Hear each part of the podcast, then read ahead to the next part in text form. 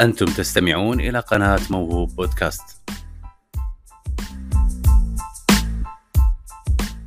القناة الإذاعية لقسم الموهوبين بتعليم القريات.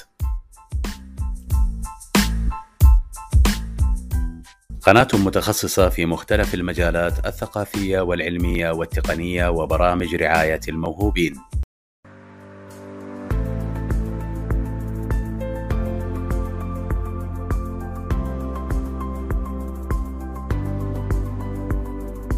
السلام عليكم حياكم الله جميعا. سأتحدث هنا عن محورين رئيسيين من المهم على صاحب الإمكانيات العالية وصاحب الموهبة التنبه لها والاعتناء بها والتي تساعد بإذن الله على المزيد من التقدم والتطور الشخصي والعناية بموهبته وقدراته.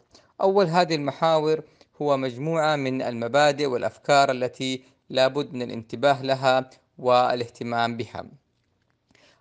أول نقطة فيها هي القناعة بأن التعلم والتطور رحلة لا تنتهي أبدا. ثانيا تنويع أساليب التطوير الشخصي والتي تساعد هذا الشخص على تحفيز نفسه باستمرار ودون الانتظار إلى محفز خارجي. النقطة الثالثة إضفاء المتعة على رحلة التعلم على رحلة التطور وبالتالي المزيد من التقدم والتطور. النقطة الرابعة الشعور والوعي بالمسؤولية اتجاه نفسك ومن ثم اتجاه الآخرين واتجاه المجتمع. هذه المسؤولية ستساعدنا على المزيد من التحفز والمزيد من العمل لتنمية مهاراتنا وقدراتنا. هذه أربع نقاط رئيسية من المهم الاعتناء بها حتى نكون قادرين على الاستمرار في رحلة تعلمنا.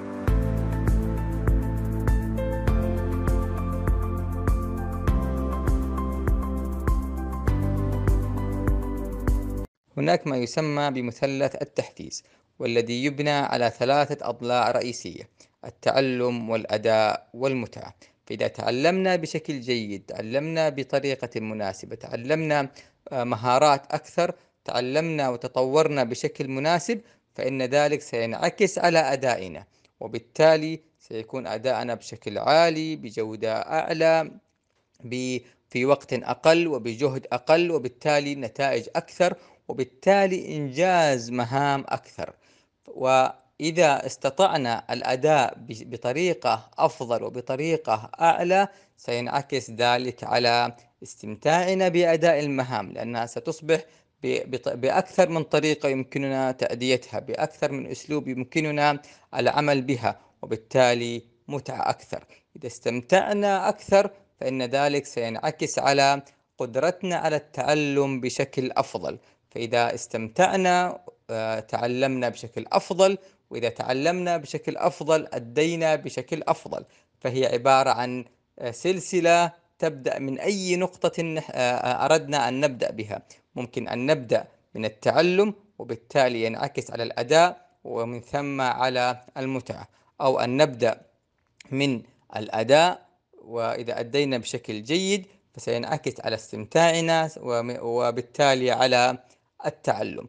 ويمكننا البدء من أي من أي مكان أردنا من أي ضلع نشاء حتى نتحفز باستمرار. ابحث عن هذه الثلاث محاور في موهبتك في إمكانياتك في قدراتك.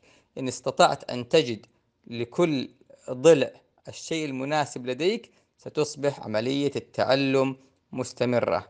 وبالتالي التطور لموهبتك وإمكانياتك وقدراتك ستتحقق بإذن الله بشكل أفضل.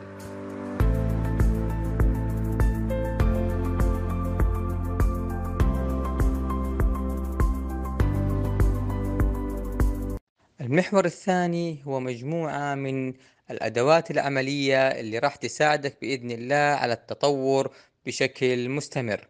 أول هذه الأدوات هي اصنع بيئتك الخاصة بك. بمعنى أن تصاحب من يشاركوك نفس الاهتمام من يشاركوك نفس الموهبة من يشاركوك نفس الشغف حتى تتمكن من العمل معهم باستمرار وبالتالي التطور المشترك فيما بينكم. وكما يقال قل لي من تصاحب أقول لك من أنت. ثاني أداة هي اصنع اهتماماتك من جديد. صناعة الاهتمامات هي أداة مهمة جدا تساعدك في ترتيب الأولويات بمعنى أن تعرف ماذا تريد وبالتالي ماذا تسعى لتحقيقه وبالتالي كيف تسعى لتحقيقه. هذا الاهتمام المتجدد وهذه الأولويات المترتبة باستمرار تساعدنا على معرفة أهدافنا بشكل أوضح وهي الأداة الثالثة هي أن تحدد أهدافك بشكل واضح وأن تبني طموحاتك بشكل متجدد وبشكل واضح كذلك وبالتالي إمكانية أن يكون لديك أحلام كبيرة. دائما تأتي الأحلام في مقاسات كبيرة حتى نسعى لتحقيقها. وهي تحتاج إلى شجاعة ومغامرة وجرأة سعيا لتحقيق هذه الأهداف والأحلام. رابع أداة هي أن تخطط لتحقيق هذه الأهداف وأن تسعى لتحويل هذه الأحلام إلى واقع حقيقي. آه، التخطيط عملية مهمة جدا هي أن تعرف أين أنت الآن وإلى أين تريد أن تصل وما بينهما هو كيف ستصل وستحقق هذا الهدف.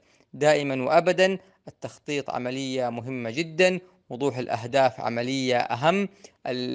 معرفة الاهتمامات والترتيب الأولويات هي عملية مهمة جدا جدا. وبالتالي سيكون لدينا موهبة وقدرات عالية نخدم فيها هذا الوطن الغالي ونحقق فيها ما نسمو إليه بإذن الله تعالى.